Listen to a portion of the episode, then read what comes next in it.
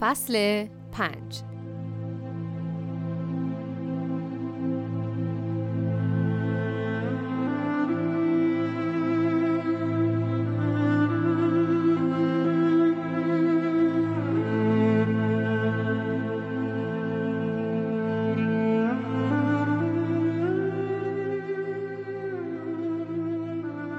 ام لیلا سیاه بود. او را لیلاسی صدا می کردند زن یکی از همین آفتاب نشینان آبادی که در همان خرداد دختری به دنیا آورده بود و چون شیر دختر آقا تکافوی دو قلوها را نمی‌داد پس باید یکی را به دایه سپرد و یکی را به مادر و رایزنی چنین حاصلی را به هم رسانده بود که دختر باید شیر مادر را بخورد که اصل داشته باشد و پسر مهم نیست که شیر چه کسی را بخورد. وانگهی شیر لیلاسی برای دختر که باید روی داشته باشد مناسب نبود. پس پسر را به لیلاسی سپردند و دختر را در خانه نگه داشتند.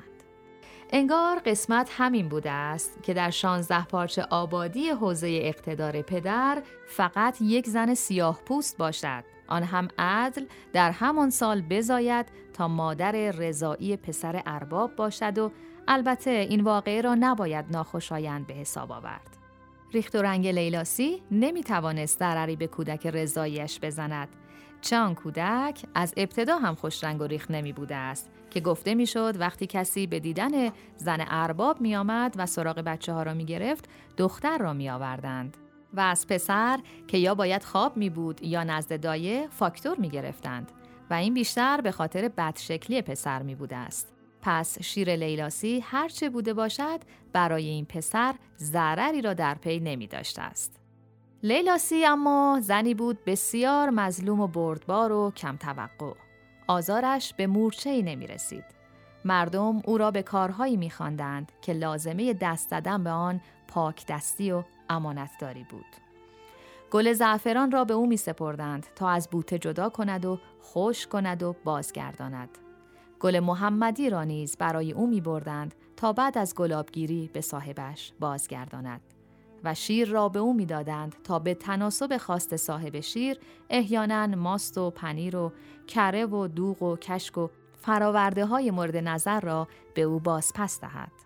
اینکه از یک دیگه شیر چقدر باید کره به دست آید و از ده کیلو گل زعفران چقدر باید زعفران به دست آید و نیز از یک کیسه گل محمدی چقدر گلاب آید شود در مورد لیلاسی مورد پرسش قرار نمی گرفت.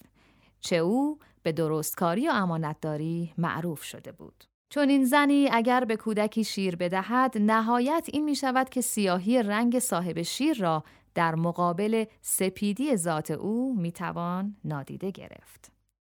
مادر می گفت در انتخاب لیلاسی اشتباه نکرده بودیم. او واقعا مثل مادری تمام ایار تو را تر خشک می کرد، در آغوش می فشرد و دائم بچم بچم از زبانش نمی افتاد. و در یک مورد وقتی دختر خودش حسبه گرفته بود یک ماه او را به خانه خواهرش برده بود تا بیماریش به تو سرایت نکند و بعد هم به در و همسایه و این و آن گفته بود از وقتی که پسر ارباب را به خانه بردم انگار خیر و برکت و آسایش را به خانه بردم. خیالم جمع شده است غم چیزی را ندارم کار و بارم رو به راه شده است. شوهرم خاطرش جمع شده است که حالا حالاها کار پاچرخزنیش را در کاریز کریم آباد خواهد داشت. به هر حال لیلاسی تو را از دخترش بیشتر مواظبت می کرد. این بود که خاطر ما هم جمع جمع بود.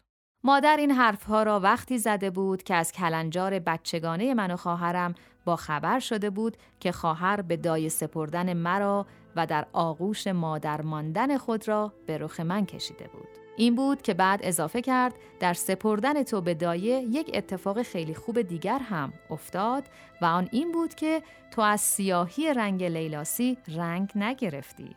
اما مثل روز روشن است که از پاکیزگی تینت و حجب و درستکاری او بهره هایی گرفته ای و این کم بختی نیست. مادر این حرفها را که زده بود من چند سالم بوده است. آیا این کشف او در بهره گرفتنم از لیلاسی کشف درستی بوده است؟